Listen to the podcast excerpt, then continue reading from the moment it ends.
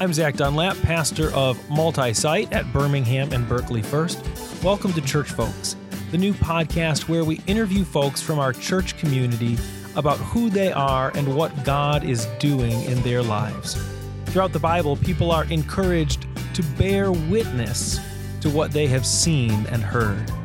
Continuing in that tradition, this podcast offers a forum for people to get to know one another and be inspired.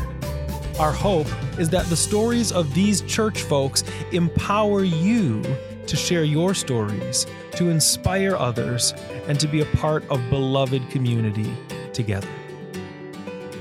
I am here today with Patrice Wade Olson. Patrice, what do you love? Hello, Zach. I love people. I love community. That is how I feel connected to God. And so being in community, being around people really just kind of inspires me and just makes my heart smile. How have you experienced God at work in your life over the course of your life? That's a big question. I would say, I know that God has been with me every step of the way. From growing up, we grew up in a pretty religious home, and so God was very present for us in that, we went to church every Sunday and, we're pretty involved. But I would say that maybe God wasn't real to me until I maybe went to college or so, when it became more of like my choice to go to church, and then really started kind of feeling his presence and feeling his comfort, going through school and, occasionally struggling and things of that nature. And so, and then as I left school and, embarked on my career, really felt God kind of nudging me to just different aspects of my life. If I would have a decision that I wasn't certain, being able to pray to God and say, God, what should I do?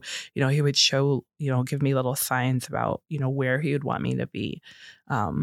And then, moving from there, I look to my romantic life. I'm married. I love my husband, and I can only attribute God to our relationship and being able to bring us together, because he lived in Flint and I lived in Ferndale, not very close, but God allowed us to come together and just really our life. And then, being led here to Berkeley and our son. So I would say God has been present, through every step of the way, just kind of guiding and, keeping us close.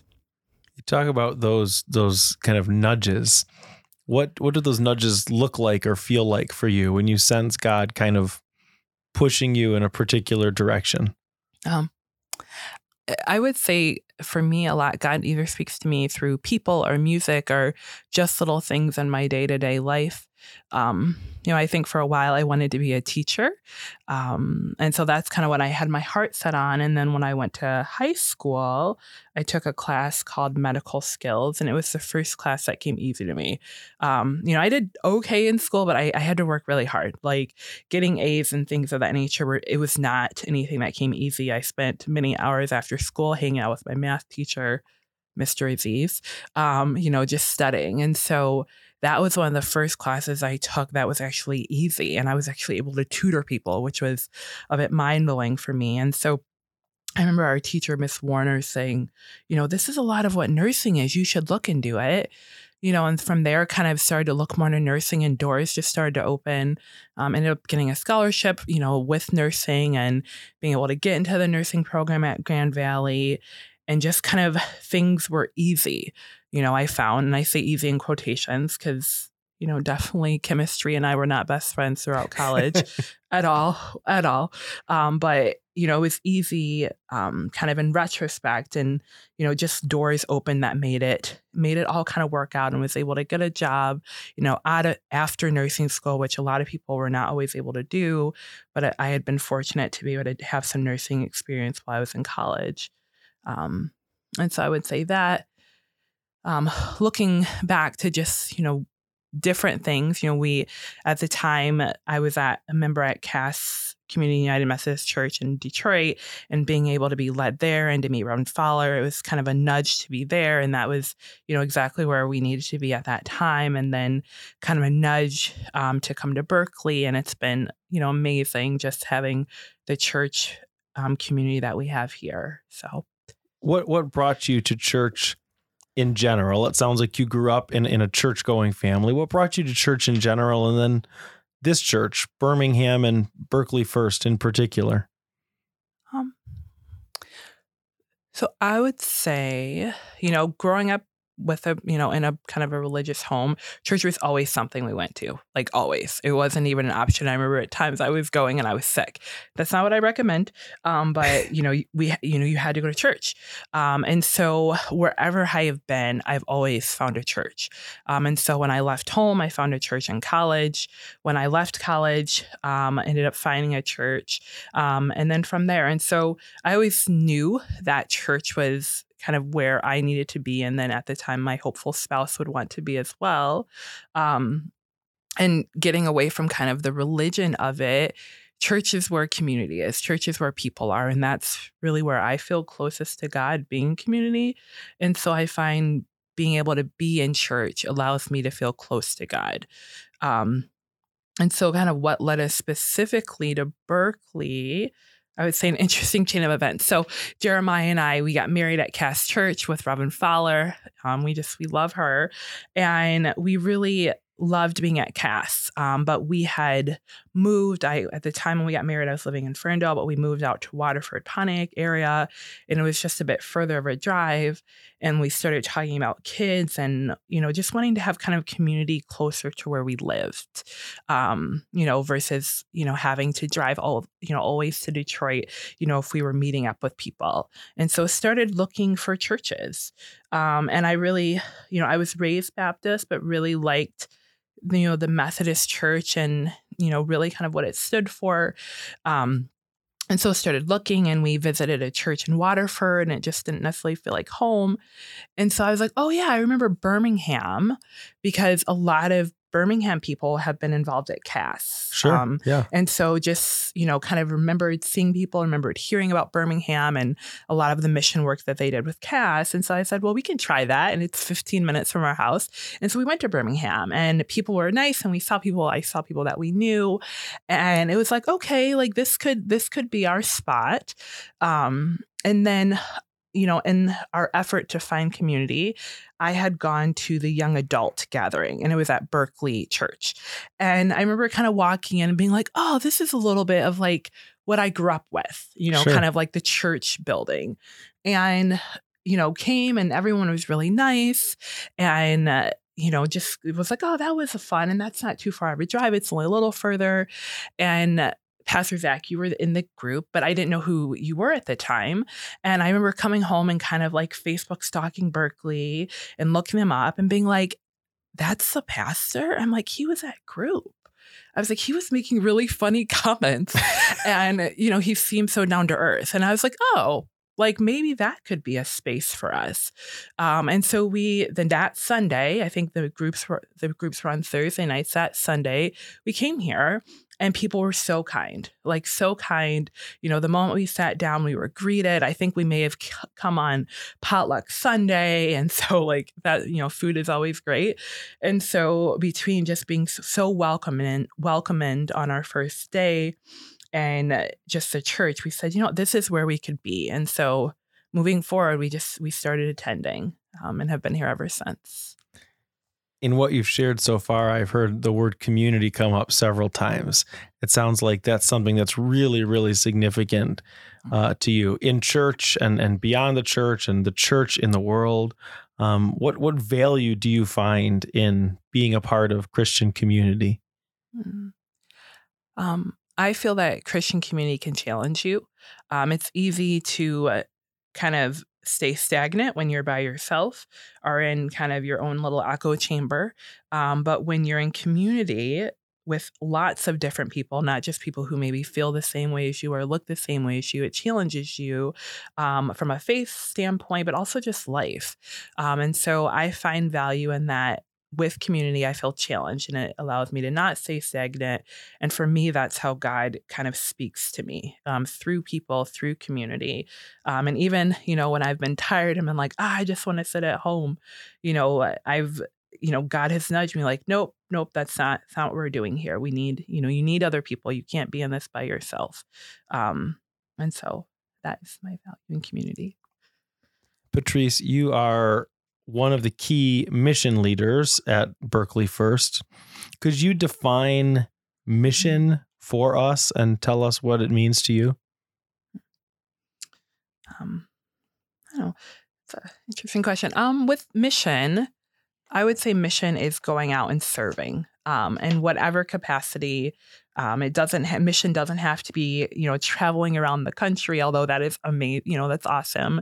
Mission can be just going and being God's hands and feet, wherever he may have you to be, whether that's, you know, helping your neighbor pick up leaves, whether that's, you know, giving your spouse, allowing your spouse to have an extra moment of sleep, or babysitting your niece and nephew. You know, I believe mission is being God's hands and feet wherever he's called you to be. That's powerful. And so we have a lot of different mission partners at Birmingham and Berkeley First, and invite, you know, everyone to, you know, go and serve, you know, alongside us at Cass or up at Micah 6 in Pontiac, or with Brightmore or any of our other partners in the region and internationally even. But I love in your definition of mission that it's not just this church program or activity, that something people can do in their everyday life. How can we do that? How can we incorporate aspects of mission, of being the hands and feet of Jesus, into our everyday lives? I would say it would start with trying to be present. You know, it's so easy in our everyday life to just be like going from here to there, rushing, you know, with our, you know, earbuds in and just not being present. So I would say, you know, trying to be present, because God will speak to us, and, you know, throughout the day if we let him and if we're listening. And many times he's nudging us towards mission. I remember I was in one of the churches I've attended over the years. They talked about living your life on mission, living a life of mission. And so in your everyday life, you know, helping your neighbor, helping your spouse, maybe letting someone go in front of you at the grocery store, you know, if they have a few items, or even if they have a ton of items, you know, that's even, you know, more mind blowing. You know, I remember one day a couple of years ago, I was like, you know, God, you know, speak to me. I want to be helpful today. And I would go to the gym every morning. And I remember one day I'd asked God to like, let me be a light. Let me be helpful this morning. And I was working out and I was running late already. And so I was like, okay, I'm in the door at this time, out in the shower by this time, out in my car at this time. And I remember one of the ladies that I had known, she's a little older than me. Something nudged me to say to her, how are you doing today? Part of me was like, I'm running late. I don't know if I have time for this question, but I felt this nudge to say like, how are you doing? And I kept talking to her, and her mom ended up being really sick, you know, and they were kind of battling, you know, how to take care of her, you know, amongst her siblings, and it ended up being like a 15-20 minute conversation, you know, which at the time I didn't, you know, think I had time for leading into it. But afterwards, she was like, you know, thank you so much for listening. I just needed to talk to someone today, you know. And so God, you know, if you're present and if you're listening, God will give you opportunities to be his hands and feet kind of in almost any aspect of your life. You know, even at work, you know, just asking someone how their day is going, you know, or maybe bringing an extra cookie for your coworker or something like that can be mission. You know, I think sometimes we think of mission as this like huge thing that you have to go and do, and it's got to be this like plan and this big setup, and, you know, I have to have my work shirt on, when it can be like, I made you an extra cookie, or I made you an extra sandwich, you know, to your coworker or somebody. So, yeah. That's huge. I love that. Earlier you were talking about like, you know, those nudges or those promptings of the Holy Spirit. And then, you know, in sharing what you just shared with that day at the gym, how you began the day really by praying for an opportunity to share the love, to shine the light of Jesus, to be on mission in this world. And I think when we wake up and we are looking for those opportunities, we're much more aware of them. Mm-hmm. I think those opportunities, you know, for mission, if we want to use that language, or to shine the light or share the love or whatever, if we want to use that language, those opportunities come at us constantly. But like you said, sometimes we're just too busy or distracted to see them. Mm-hmm. So that would be a word of encouragement to all of our listeners. And, you know, listening to you, Patrice, as an encouragement to me too, just to be fully present, to be engaged, and to be looking for those opportunities. You talked about being on mission, even at work. And I'm curious, could you share with us a bit about being a nurse practitioner and how you've seen God at work in your work? Yeah, I'm a nurse practitioner. I work at Corktown Health Center, which is an LGBT health center in Metro Detroit. And so for me, the population, kind of my focus population expertise is people living with HIV and then LGBT adults. And so I would say that I get to see God at work every day at my job, just in that being able to be kind to people.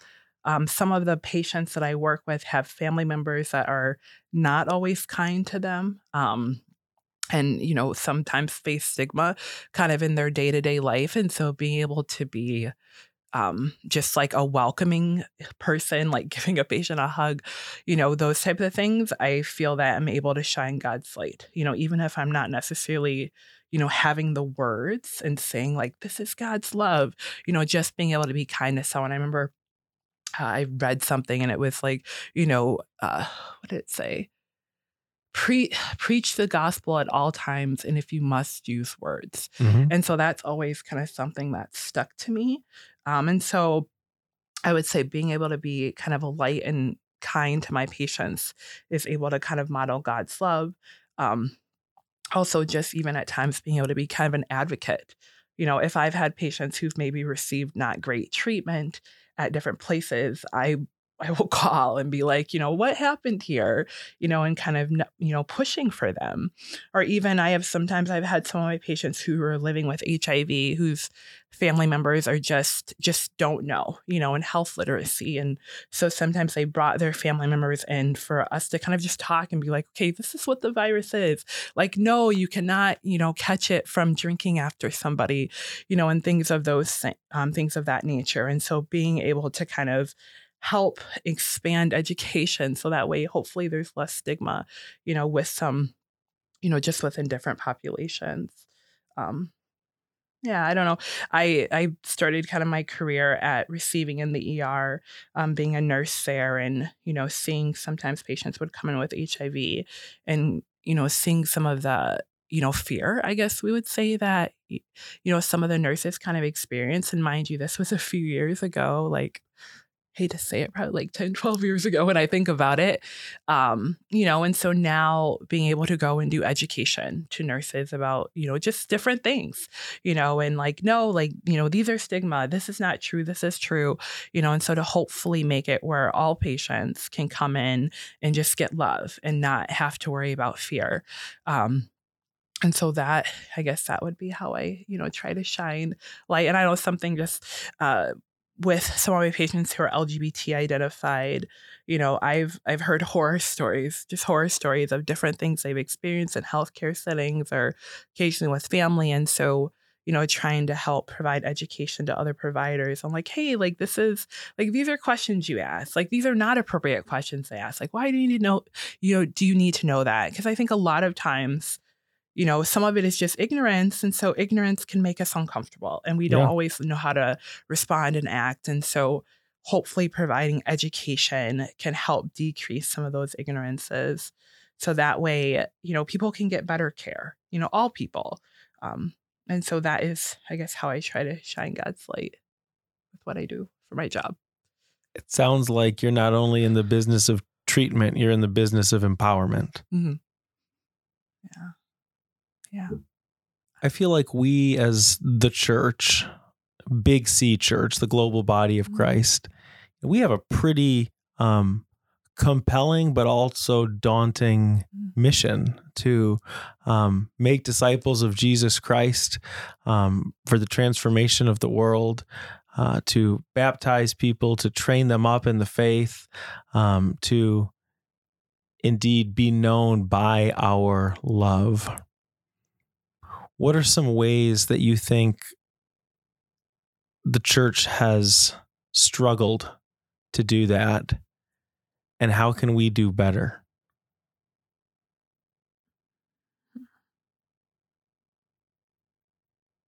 I think in some ways, people are caught up with this idea that it's their job to judge people, right? And to pass judgment on people and what they're doing and different things. And instead of just loving people and being present and being, coming alongside, and so I think that's, some of the ways looking back, everyone's so quick to pass judgment and to say, well, what you're doing is wrong. And, I know Jeremiah this morning was talking about sin, and it's so easy to focus on other people's sin. And I'm saying sin in quotations, but, focus on other people, instead of just being kind and being love and being community. If your mission is to love people, like really love people, then you're not judging them. You're not, you're not pacing this judgment. And so I think that's been difficult. I wouldn't want to go to a place where I was judged. And so I think that's made it where religion has become very complicated for some people. You don't want to go to a place that you're judged. I know, growing up with faith, it was at times difficult, at our household because, I kind of remember my mom who, I love, but, would sometimes say, well, God doesn't like this or, this and that. And so I remember kind of at times thinking of God is like very like judgy, in some ways. And so that's where it wasn't until I kind of left home and, kind of went to college and, expanded my circle that I was like, oh, okay, no. It's not on me to be judgy. That is not a part of this. Like God wants me to be his hands and feet and wants me to love people, and the judging he will take care of. Like that's not my job. Like that's not my job at all. And so I think that has made it very difficult for some people. And I know for like a lot of my patients, like religion can be very complicated. Yeah. Right. And even some of my patients who are living with HIV, they've told me horror stories of how people have said to them, well, because of what you're doing, this is why, you have this diagnosis, or this is a punishment from God. Like, what in the world?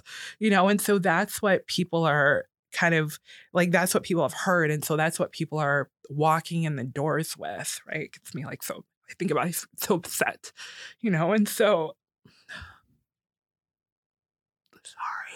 sorry.